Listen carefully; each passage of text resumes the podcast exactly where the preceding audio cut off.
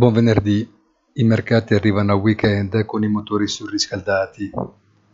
Wall Street infatti non riesce a correggere gli eccessi se non per il settore tecnologico e resta pur sempre intonata al rialzo.